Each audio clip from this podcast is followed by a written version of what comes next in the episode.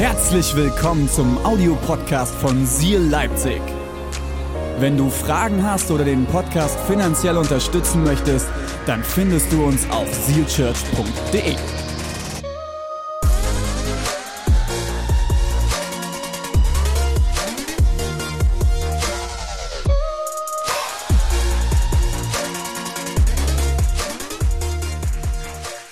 Wunderschönen guten Morgen. Sag mal, kann das sein, dass wir als Christen, nur weil wir Christen sind, die besseren Leute sind? Ich glaube nicht, oder? Ich bin ja nicht nur, weil ich weiße Haare habe, ein weißer Mann. Oder weil du vielleicht Mitglied bei Dynamo Dresden oder Rasenballsport Leipzig oder Erzgebirge Aue oder Hallischer FC bist, bist du deshalb doch nicht sportlicher als alle anderen. Und weil du in eine Kirche gehst oder weil du Mitglied einer Kirche bist, macht dich doch noch nicht zu einem besseren Menschen, oder? Leute, ich bin so froh über den Korintherbrief. Also ihr wisst ja, Briefe, Paulus hat Briefe geschrieben, ein paar Gemeinden gegründet und dann lief nicht alles so ordentlich und normal und gesund und dann musste er Briefe schreiben an die und ein paar Dinge korrigieren und ein paar Dinge wieder in Ordnung bringen und so hat er Briefe geschrieben. Unter anderem an eine Gemeinde in Korinth, ein Ort, so ein Handelsort am, am Meer, ähm, unfassbar attraktive Stadt in der damaligen Zeit und da hat er ein paar Briefe hingeschrieben. In dieser Gemeinde hat er anderthalb Jahre gegründet und gedient, hat dann Ältesten übergeben, Pastoren übergeben und ist weitergereist und dann sind ein paar Dinge schiefgelaufen. Und ich bin so froh über diesen Korintherbrief. Warum? Weil dort Leute lebten in der Art und Weise, wie Leute in Leipzig, in Dresden, in unserem Land, in unserer Zeit leben. Viele der anderen Briefe, das waren Juden, die zum Glauben gekommen sind und die hatten einfach schon so ein richtig ordentliches Leben, aber die Korinther nicht. Also so wie wir. Und jetzt lass uns mal reingucken in den Korintherbrief, den ähm, ersten, im ersten Kapitel, wie Paulus seine Gemeinde, die er gegründet hat und wo er schon länger nicht mehr dort war, wie er seine Gemeinde begrüßt hat. Können wir die erste Folie haben mit dem Text, bitte? Genau. Lass uns miteinander lesen. Paulus an die Gemeinde Gottes in Korinth, an die Geheiligten in Christus Jesus, an die berufenen Heiligen. Ich danke meinem Gott alle Zeit eurethalben für die Gnade Gottes, die euch gegeben ist in Christo Jesu Nächste Folie. Dass ihr seid durch ihn an allen Stücken reich gemacht, an aller Lehre und in aller Erkenntnis, wie denn die Predigt von Christus in euch kräftig geworden ist. Also, dass ihr keinen Mangel habt an irgendeiner Gabe. Und du liest es und denkst, wow, was für eine Gemeinde. Ja? Paulus spricht sie an, ihr seid super Typen, ihr seid so geil, ihr seid so gut drauf, ihr seid geheiligt. Das Wort Gottes hat so große Wirkung an euch gezeigt. Was für eine tolle Gemeinde seid ihr. Und dann liest du weiter in Kapitel 2, 3, vor allem 3 und dann geht's los. Und dann liest du einfach ein paar Sachen, dann liest du über Parteiungen, über Spaltungen, dass sie sich gefetzt haben, wer ist der bessere Prediger, wer ist der, den Gott mehr gebraucht. Und haben sie sich gespalten an solchen Fragen. Der eine gesagt, Paulus finde ich klasse, der andere Apollos finde ich klasse. Und die hatten so diese Prediger-Fans, Clubs und haben sich daran zerstritten, wer ist wohl die richtige Denomination. Und du denkst, und Paulus sagt, sagen wir seid noch ganz sauber, was für ein Kinderkram macht ihr denn hier?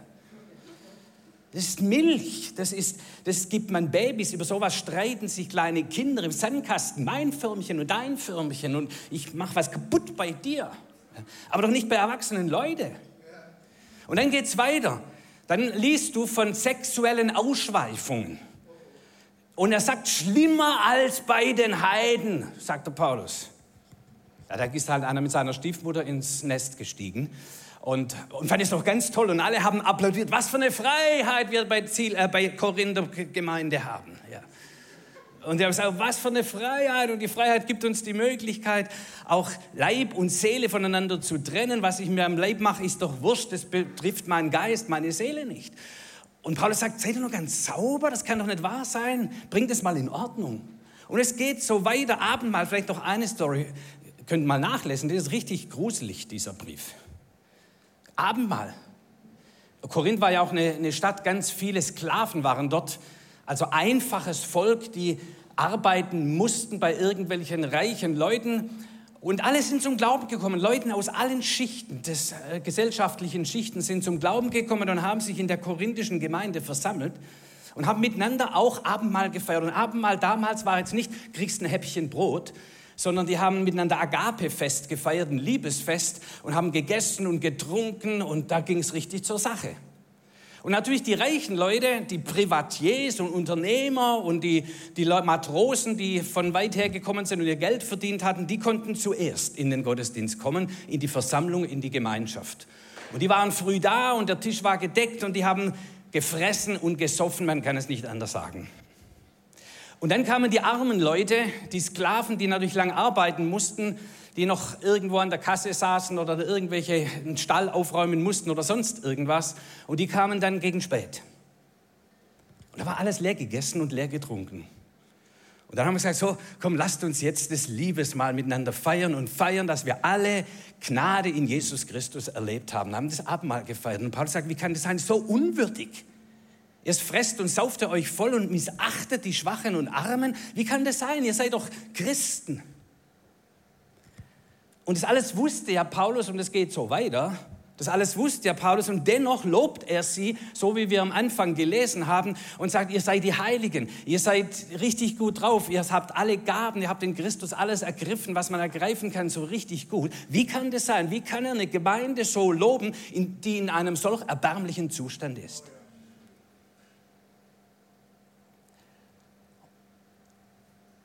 Und ich glaube, wir müssen lernen zu unterscheiden zwischen Stand und Zustand.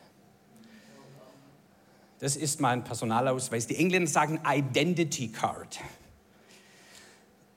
Das ist ein Geburtsgeschenk. Ich bin Bürger dieser Bundesrepublik Deutschland. Selbst zu dem Zeitpunkt, als ich mal ein bisschen kriminell war und ver, ja, zu ungefähr 300 Sozialstunden verknackt wurde, also es ist lang, lang her, aber ich war immer noch Bürger dieses Landes. Das war kein Abstrich. Mein Zustand ist die eine Sache, mein Stand, denn ich habe meine Identität, ist bin Bürger dieses Landes. Und das habe ich mir nicht verdient. Das ist ein Geburtsgeschenk. Und so ist unser Glauben an Jesus Christus ist ein Geburtsgeschenk. Wir empfangen Jesus Christus, wir empfangen den Himmel, wir empfangen, dass wir gerecht sind in ihm. Wir empfangen die ganze Fülle, die in Jesus Christus zur Verfügung steht, als Geschenk. Und das verlierst du nie, nie, nie, wenn du Jesus ergriffen hast und wenn du Ja zu ihm gesagt hast und wenn du ihn umarmt hast und sagst, Jesus, du bist mein Erlöser, du bist mein Herr, ich gehöre zu deinem Reich, ich komme in dein Reich. Und mit diesem Schritt bist du teilhaftig von all dem Reichtum und all der Fülle, die zum Königreich Gottes gehört. So, es ist richtig dass wir auch uns so beschreiben und bezeichnen, ihr Heiligen, ihr Gerechten, ihr seid super Typen, ihr seid richtig gut drauf, es ist so toll, dass ihr dazugehört, ihr seid der Himmel auf Erden, ihr seid Reich Gottes, ihr seid Söhne und Töchter des lebendigen Gottes. Das ist richtig, auch wenn du gestern einen Mist gebaut hast und mal vielleicht einen über den Durst getrunken hast, kommen wir gleich noch dazu. Aber dein Zustand beschreibt nicht deinen Stand. Dein Stand in Christus ist ein Geschenk, allein aus Gnade.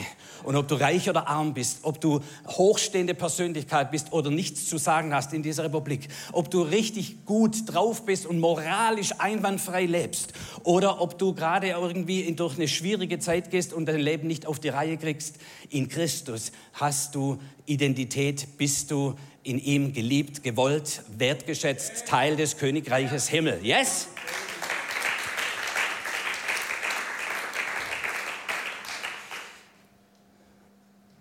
So, ich habe noch eine zweite Karte. Das ist mein, ne, was ist das?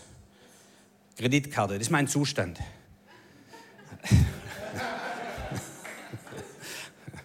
da ist manchmal mehr oder manchmal weniger drauf. Ja. Äh, die Kreditwürdigkeit die habe ich jetzt eine relativ hohe, weil ich am Ammersee wohne. Das allein reicht, dass man eine hohe Kreditwürdigkeit hat. Ähm, beschreibt aber nicht meine Identität, meinen Zustand. So, der Zustand und der Paulus beschreibt aber auch den Zustand und sagt, Leute, so geht's nicht. Das nimmt ihm aber nicht weg, dass er, der Stand der Korinther derselbe ist und bleibt. Und lasst uns das bitte immer voneinander trennen. Ja? Im Gegenteil ist es so, weil wir wissen, wer wir sind, werden wir auch sagen, und ich möchte auch so werden und so leben, wer ich bin.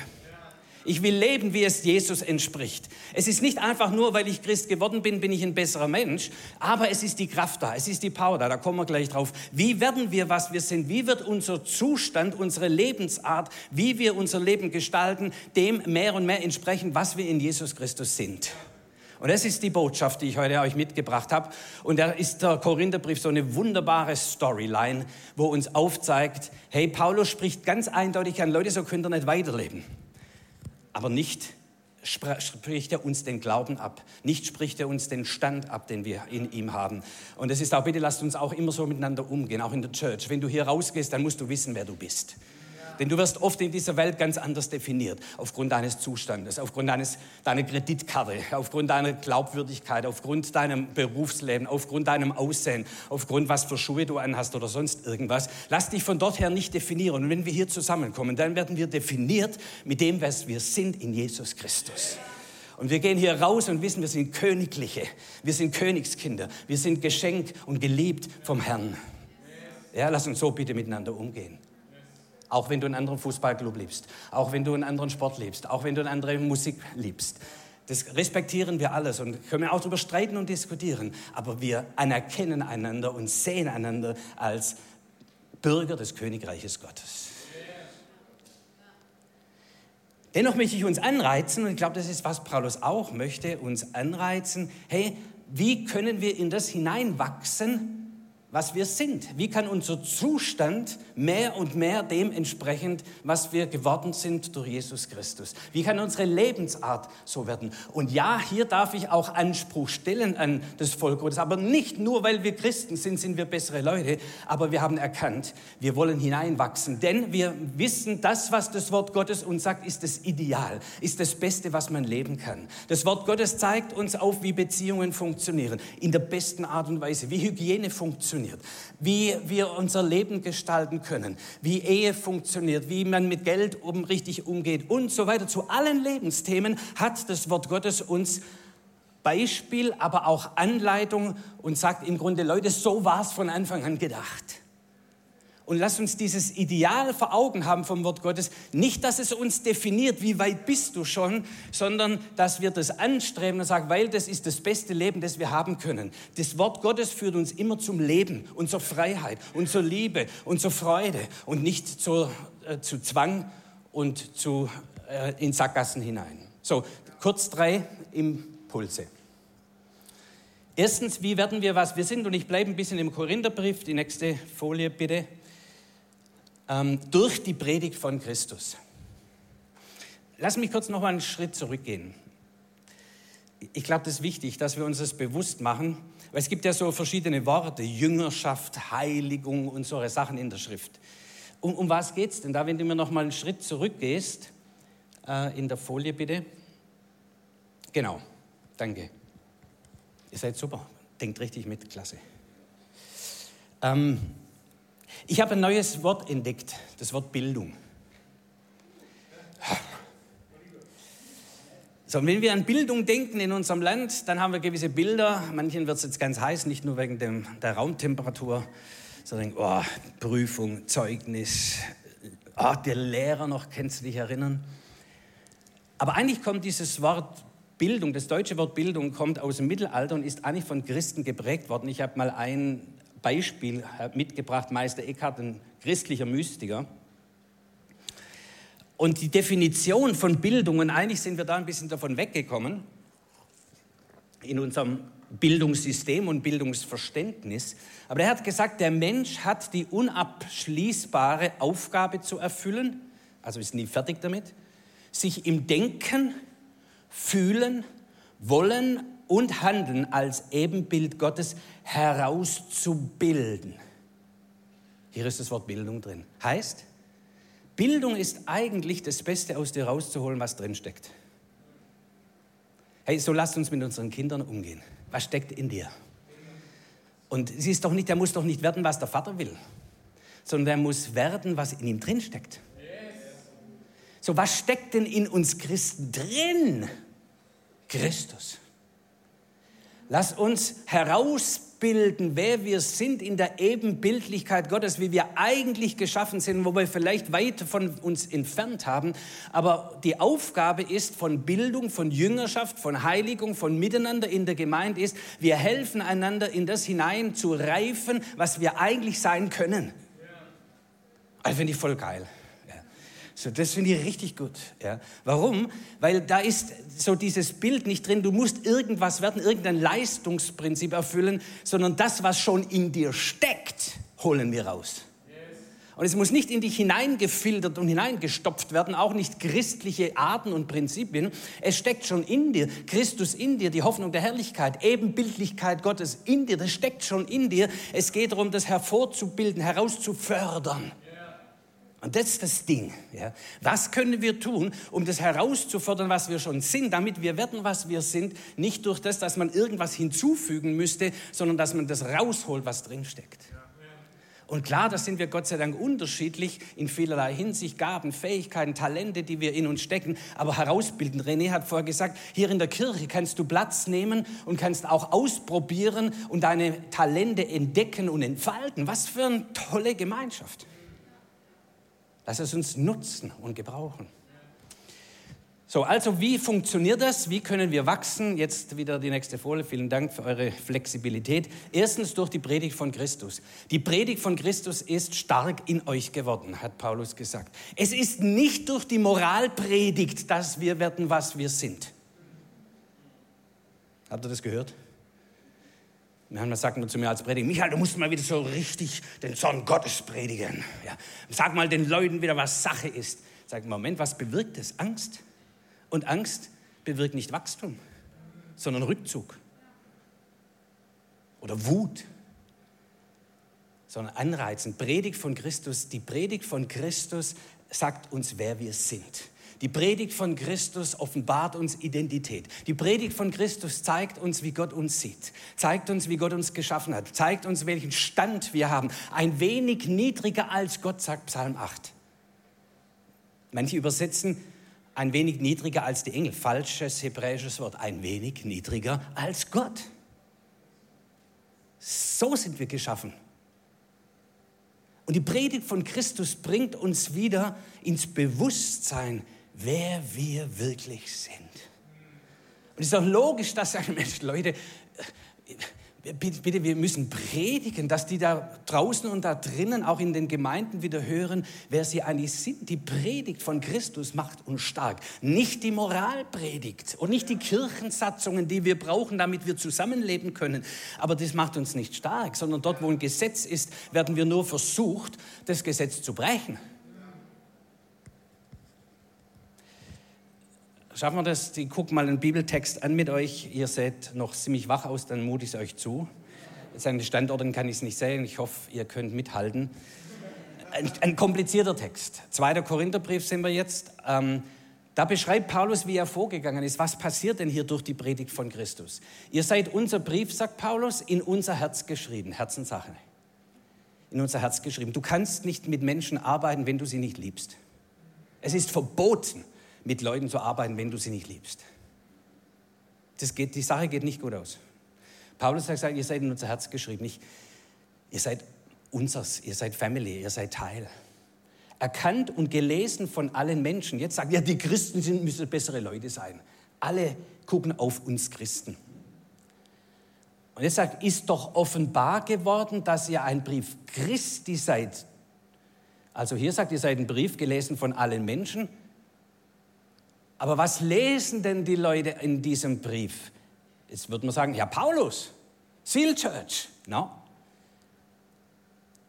Durch unseren Dienst geschrieben, äh, ihr seid ein Brief Christi. Das ist, was die Leute sehen. Sie sehen Christus in euch. Warum? Wie ist das passiert? Durch unseren Dienst, geschrieben nicht mit Tinte, sondern mit dem Geist des lebendigen Gottes. Nicht auf steinerne Tafeln, sondern auf fleischende Tafeln des Herzens. Was heißt das? Ihr sitzt jetzt da und habt ein offenes Herz, weiches Herz. Ich kann predigen, was ich will, wenn das Herz steinern ist, kommt nichts an. Aber deshalb werdet ihr geliebt. Nicht weichgeklopft durch, die, äh, durch den Worship, der immer herausragend ist in der Seal Church, sondern ihr öffnet euer Herz, weil ihr euch sicher fühlt. Weil ihr wisst, ihr werdet hier nicht missbraucht. Ihr werdet hier nicht, irgendwas wird euch reingedrückt. Sondern es ist eine Gemeinschaft, wo man sicher ist. Und wenn man sicher ist, dann kann man sich öffnen.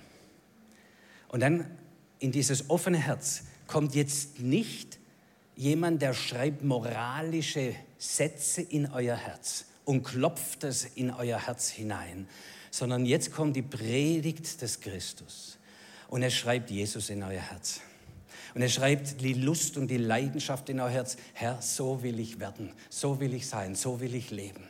Ohne die Lust die Freude daran werden wir nicht lernen. Ein Kind lernt nur, wenn es Lust hat. Deshalb lernen viele Kinder nicht mehr, wenn sie in die Schule kommen. Ja, so. ähm, wenn es keinen Spaß mehr macht, wenn es keine Freude macht, schwer zu lernen.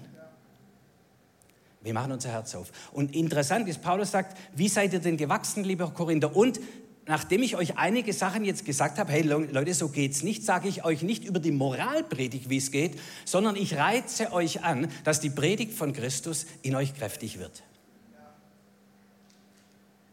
Punkt 2, jetzt habe ich keine Uhr mehr, jetzt bin ich völlig verloren. Ähm, jetzt müsst ihr gähnen, wenn es zu lang geht. Wie wir werden was? Wir sind zweitens durch Väter und nicht durch Zuchtmeister. Was meint Paulus dort?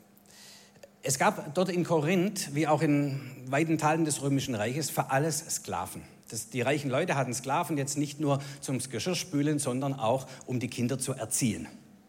Das waren die Pädagogoi. Also Pädagogen, da kommt unser Wort Pädagoge her. So, das, waren, das ist das, was hinter Zuchtmeister äh, übersetzt von Pädagogos. Pädagogen. Also die haben die Kinder begleitet. Das Problem war, warum sagt Paulus, ihr braucht Väter und nicht Zuchtmeister?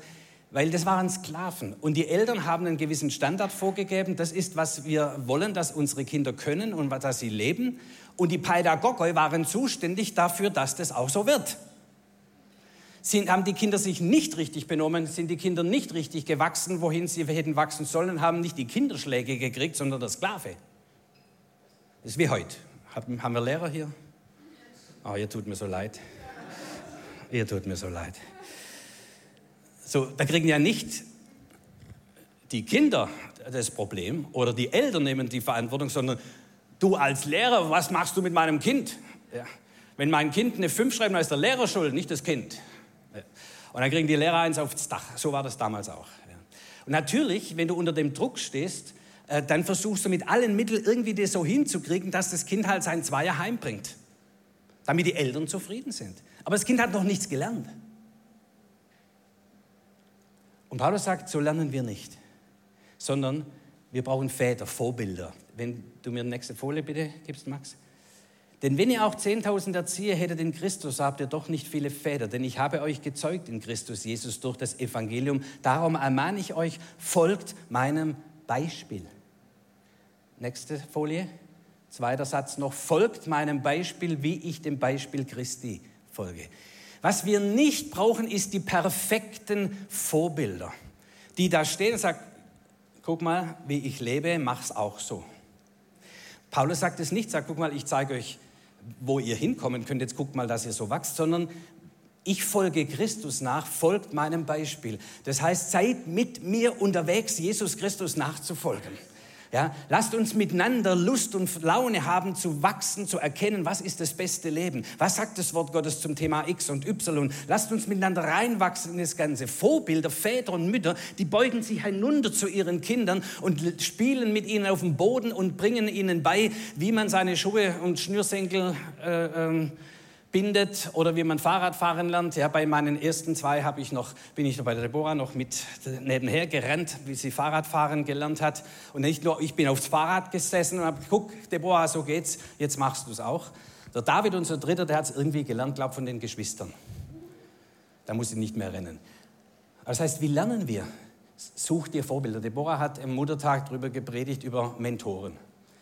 Mentoren sind nicht alles nur Leute, die es einfach alles drauf haben sondern wo wir uns orientieren können, die uns auch mal Mut machen, die uns wieder ermutigen, sagen, komm auf, morgens aufstehen und joggen, auf geht's, los, ich hole dich um 6 Uhr morgens ab, äh, ich laufe mit dir. Das sind Vorbilder. Und in der Gemeinde Jesu brauchen wir Menschen, die Vorbilder in dieser Art sind. Sag, ich habe Lust und Laune, Jesus nachzufolgen. Gehst du mit? Egal wo du stehst, egal wie weit du drauf bist, egal wie dein Zustand ist, komm, lass uns miteinander wachsen und reifen. So sind auch unsere Small Groups. So ist es, wenn wir uns treffen. Dann lernen wir miteinander. Es ist eine lernende Gemeinschaft. Letzter Punkt, habe ich noch zehn Minuten. Ist das richtig? Super. Ja. Gut durch die Gemeindefamilie als prägende Gemeinschaft. Wie werden wir, was wir sind, wenn wir als Familie voneinander lernen und zusammenstehen? 1. Korintherbrief, wieder Kapitel 14 heißt es, wenn ihr zusammenkommt, dann hat jeder etwas. Der eine ermutigt mit seiner Lehre oder Offenbarung oder ein Sprachengebet oder eine Auslegung. Lasst alles geschehen, und das ist das Schlüsselwort, zur Erbauung. Das heißt, lasst alles geschehen so, dass wir das herausfördern, was im Einzelnen drinsteckt. Hilft mein Beitrag dir dazu, das zu werden, was du bist? Hilft mein Beitrag dazu, dass du wächst in den Zustand hinein, der eigentlich schon in dir liegt? Dass deine Gaben und Talente hervorkommen, dass deine Wesensart sich verändert zu Christus sind. Hilft es, dann tue ich es. Hilft es dir nicht, dann lasse ich sofort sein. Alles, was wir tun in der Gemeindefamilie ist, da ist unsere Familie, alles, was wir tun, ist, wir fördern einander. Es ist eine Gemeinschaft, wo wir einander fördern, einander helfen und wo wir wachsen, indem wir anreizen einander zu guten Werken. Aber lass mich schließen mit einer Story. Es sind so ein paar Impulse, aber das Wesentliche, lasst mich das nicht vergessen. Paulus hat hier gesagt, ihr seid der Brief Christi geschrieben, nicht mit Tinte sondern geschrieben mit dem Geist des lebendigen Gottes. Leute, ohne die Kraft des Heiligen Geistes sind wir ziemlich verloren. Deine ganze Anstrengung wird nicht ausreichen, dieser bessere Mensch zu sein. Das hervorzureizen und hervorzuholen, was eigentlich in dir steckt. Wir brauchen die Kraft des Heiligen Geistes. Lass mich so ein bisschen mit einer Story erläutern. Ich bin selbst zum Glauben gekommen und das ist jetzt nicht ausführlich erzählbar, aber ich habe wirklich eine krasse Bekehrung erlebt, eine Hinwendung zu Jesus erlebt, sehr krass. Ich habe die Liebe Gottes erfahren, bin frei geworden von Rauschgift von heute auf morgen und habe wirklich die Kraft Gottes erlebt. Wirklich. Krass, richtig krass. Aber ehrlich gesagt, nur wenige Wochen später war Christus einfach nur eine Randbemerkung meines Lebens. Ich hatte die Kraft nicht, das zu leben was da sozusagen an, an, Möglichkeit war, als Christ zu leben. Ich hatte die Kraft nicht. Ja? Ich bin im CVM zum Glauben gekommen und natürlich bin ich dann zum Jugendkreis gegangen, damals als 16-, 17-Jähriger. Und die waren alle so nett und so linksgescheitelt und so brav. Ja?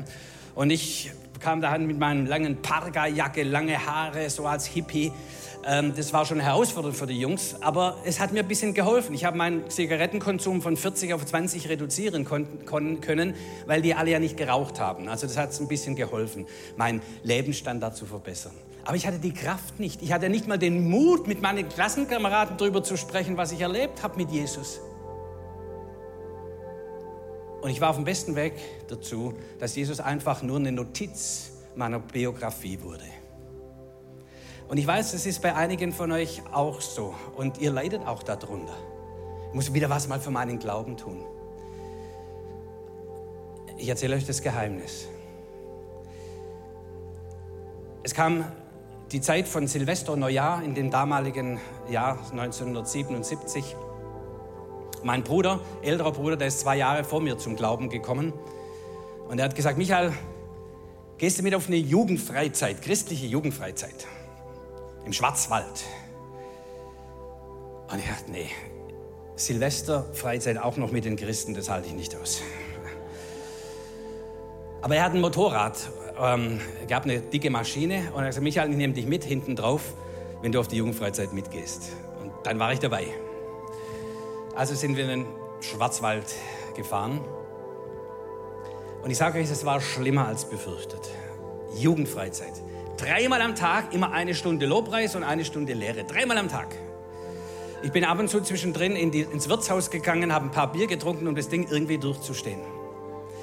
Aber der Hammer war, dann gab es zwischen Mittagessen und der Nachmittagsveranstaltung gab es Spaziergang, also Jugendfreizeit, Hofgang, ja, Spaziergang. Ähm, und da durften wir spazieren gehen und wir sind dann in Scharen, Spaziergang war so ungefähr 80, 100 junge Leute. Und ich sage euch, die Leute haben, ganz viele von den jungen Leuten haben auch beim Spaziergang noch über Jesus geredet, als hätten sie kein anderes Thema. Und ich sage, habt ihr eigentlich nichts anderes zum Reden als über Jesus? Und ich sage, schon, aber wir sind so erfüllt, so begeistert von Jesus. Und ich sage, wie kann das sein?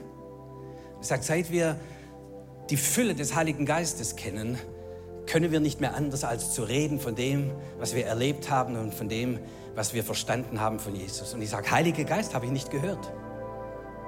Und dann haben sie mir erzählt vom Heiligen Geist, von dieser dritten Person der Dreieinigkeit, von diesem Helfer, von diesem Tröster, von dieser Kraft, die damit verbunden ist. Und er sagt, hey, gehört es dazu? Ich sage, ja, das gehört dazu. Nicht muss es von außen aufgepfropft werden, es ist schon da, aber du hast es nicht erkannt. Hey, es steckt so viel in dir, was du noch nicht kennst. Unter anderem vielleicht auch der Heilige Geist. Ich wusste es einfach nicht. Und dann habe ich gesagt, wie, wie kann ich das erleben? Wie kann ich das erfahren? Ja, morgen Nachmittag beten wir für dich. Da gibt es noch ein paar andere. Und dann haben die das ganz strategisch aufgebaut. In der einen Raumhälfte waren vier, fünf Leute, da war ich dabei, die diese Erfahrung offensichtlich nicht kannten. Und im anderen Raum waren Leute, die für uns gebetet haben, dass wir diese Erfahrung machen. Das ist ganz strategisch. Und dann haben sie extra Älteste einberufen, alte Männer, die uns die Hände aufgelegt haben. So war das, gruselig. Und dann kamen die alten Männer, wahrscheinlich so alt wie ich heute bin, aber damals waren sie für mich alte Männer. Und einer von denen hat mir die Hände aufgelegt und gebetet. Und er hat gesagt, spürst was? Und ich wusste gar nicht, was ich spüren soll. Nein, ich spüre nichts, nichts. Und er hat weiter gebetet. Lass es raus, hat er gesagt. Ich wusste gar nicht, was ich rauslassen soll. Lass es raus. Nichts passiert, 0,0, gar nichts. Dann kam wieder die eigentliche Veranstaltung, eine Stunde Lobpreis. Und ich sage euch, eine Stunde Anbetung ohne die Fülle des Heiligen Geistes, das hältst du nur in der Seal Church durch, weil die Musik so gut ist. Aber sonst keine Chance. Also habe ich nach wenigen Minuten habe ich einfach so rumgeguckt, was die anderen machen. Und der Leiter, der vorne stand, hat gesehen, wie ich rumgeschaut habe und sagt, Michael, kam zu mir her, sagt, Michael, schau nicht rum, schau auf Jesus. Das ist Leidenschaft. Dann habe ich gesagt, ja, ich liebe doch Jesus, aber es fällt mir so schwer. Aber ich habe mich innerlich konzentriert und gesagt, Herr, ich bete dich an, Halleluja, Coca-Cola, irgendwas. Ich habe einfach angebetet, so wie ich es konnte. Und es ist das offene Herz, ihr Lieben. Es ist das offene Herz. Es ist nicht der richtige Trick. Es ist nicht der Richtige, der dir die Hände auflegt. Es ist die offene Herzenshaltung. Und dann schoss es durch mich durch vom Scheitel bis zur Sohle, eine Kraft von unbändiger Fülle. Meine Arme gingen nach oben und ich sprach in einer Sprache, die ich nie gelernt habe und betete an voller Freude und voller Kraft und konnte gar nicht mehr aufhören. Und die Person, die neben mir stand, stieß mir in die Seite und sagte, das ist es, das ist es. Die war ganz happy. Und da habe ich erlebt eine Fülle. Ich habe die Zigaretten weggeworfen, nicht weil das irgendwie man nicht darf, sondern ich weiß, ich brauche das nicht mehr. Es ist nicht mehr nötig. Ich muss mir ja nichts mehr festhalten. Ich brauche keine Ersatzmittel mehr. Es war so eine Power da. Und seit diesem Zeitpunkt, ihr Lieben, weiß ich um die Kraft, die in mir ist durch den Heiligen Geist. Das ist eine unbändige Kraft. Ich ging nach Hause, habe sofort meine Kumpels angerufen und habe gesagt, ich muss euch was erzählen. Und die haben gesagt, wartet doch, in zwei Tagen sehen wir uns sowieso in der Schule. Und ich sage, nein, ich muss es euch jetzt erzählen. Und ich trommelte sie zusammen und habe ihnen erzählt und berichtet von dem, was Jesus in meinem Leben getan hat. Und gleich zwei haben ihr Leben Jesus anvertraut, von meinen Kumpels. Und dann trafen wir uns in der Schule, zwei Tage später, und wir standen vor dem Schulhaus zusammen noch. Und dann kam über den Rasen kam der Erdkundelehrer, der Herr Lepple, gelaufen. Und niemand mochte den Herrn Lepple. Und ich schon gar nicht, weil er gab mir im Jahr vorher, da stand ich in Erdkunde auf 4,5 und er gab mir die 5. Und ich bin geparkt. Ich habe ihn gehasst. Jeder hat ihn gehasst. Niemand mochte den Herrn Lepple. Und er kommt über den Rasen gelaufen, der erste Lehrer, den ich sah nach der Winterpause. Und als ich ihn sah, war so eine Liebe in mir, für den Herrn Lepple. Und ich sage, wow, ich liebe den Herrn Lepple. Ich war völlig erstaunt. Denn der Heilige Geist bewirkt etwas in uns, was weit über unsere eigenen Möglichkeiten und Dimensionen hinausgeht. Seit diesem Zeitpunkt weiß ich, was in mir steckt. Seit diesem Zeitpunkt weiß ich, was es heißt. Der Heilige Geist schreibt in unsere Herzen Kraft und Fähigkeit und Möglichkeiten und Charakterstile und Möglichkeit zu versöhnen und zu vergeben und geduldig zu sein und diese ganzen Geschichten, die uns oft so müde machen. Aber genau daran erkennt dann die Welt, dass wir Christen sind. Nicht, weil es draufsteht, sondern weil es drin ist die Kraft des Heiligen Geistes. Lasst uns beten. Vater, ich danke dir, dass du uns heute ansprichst, wieder in das, was wir wirklich sind. Du hast uns gewollt. Noch vor Grundlegung der Welt hast du unseren Namen schon gekannt. Du wolltest uns, jeden einzelnen von uns, der wir hier sind, in den verschiedenen Locations sitzen, über Livestream zuschauen, jeden einzelnen gewollt. Gewollt als Ebenbilder Gottes, gewollt als Menschen, die in Gemeinschaft mit dir und untereinander leben. Und Herr, wir sind so weit weggekommen von dem, was wir eigentlich sind, in unserem Leben still, in unserem Zustand, in dem wir sind. Aber wir sind angeregt und angereizt durch dein Wort und die vielen Zeugnisse der Geschichte und Kirchengeschichte und Menschen um uns herum. Wir wollen in das hineinwachsen, was wir eigentlich sind. Und ich danke dir für die Kraft und die Fülle des Heiligen Geistes, dass du uns nicht alleine lässt mit dem, sondern dass du uns deinen Geist gegeben hast, der bei uns bleiben wird. Dieser Tröster, dieser Jesus in uns, diese unbändige Kraft, diese Persönlichkeit, die mit uns durch dick und dünn geht und die uns weit über unsere eigenen Möglichkeiten hinausnimmt. Danke, Herr, für dieses Geburtsgeschenk. Danke, dass du uns angenommen hast. Danke, dass wir wachsen dürfen zu dem hin, wer wir sind. Amen.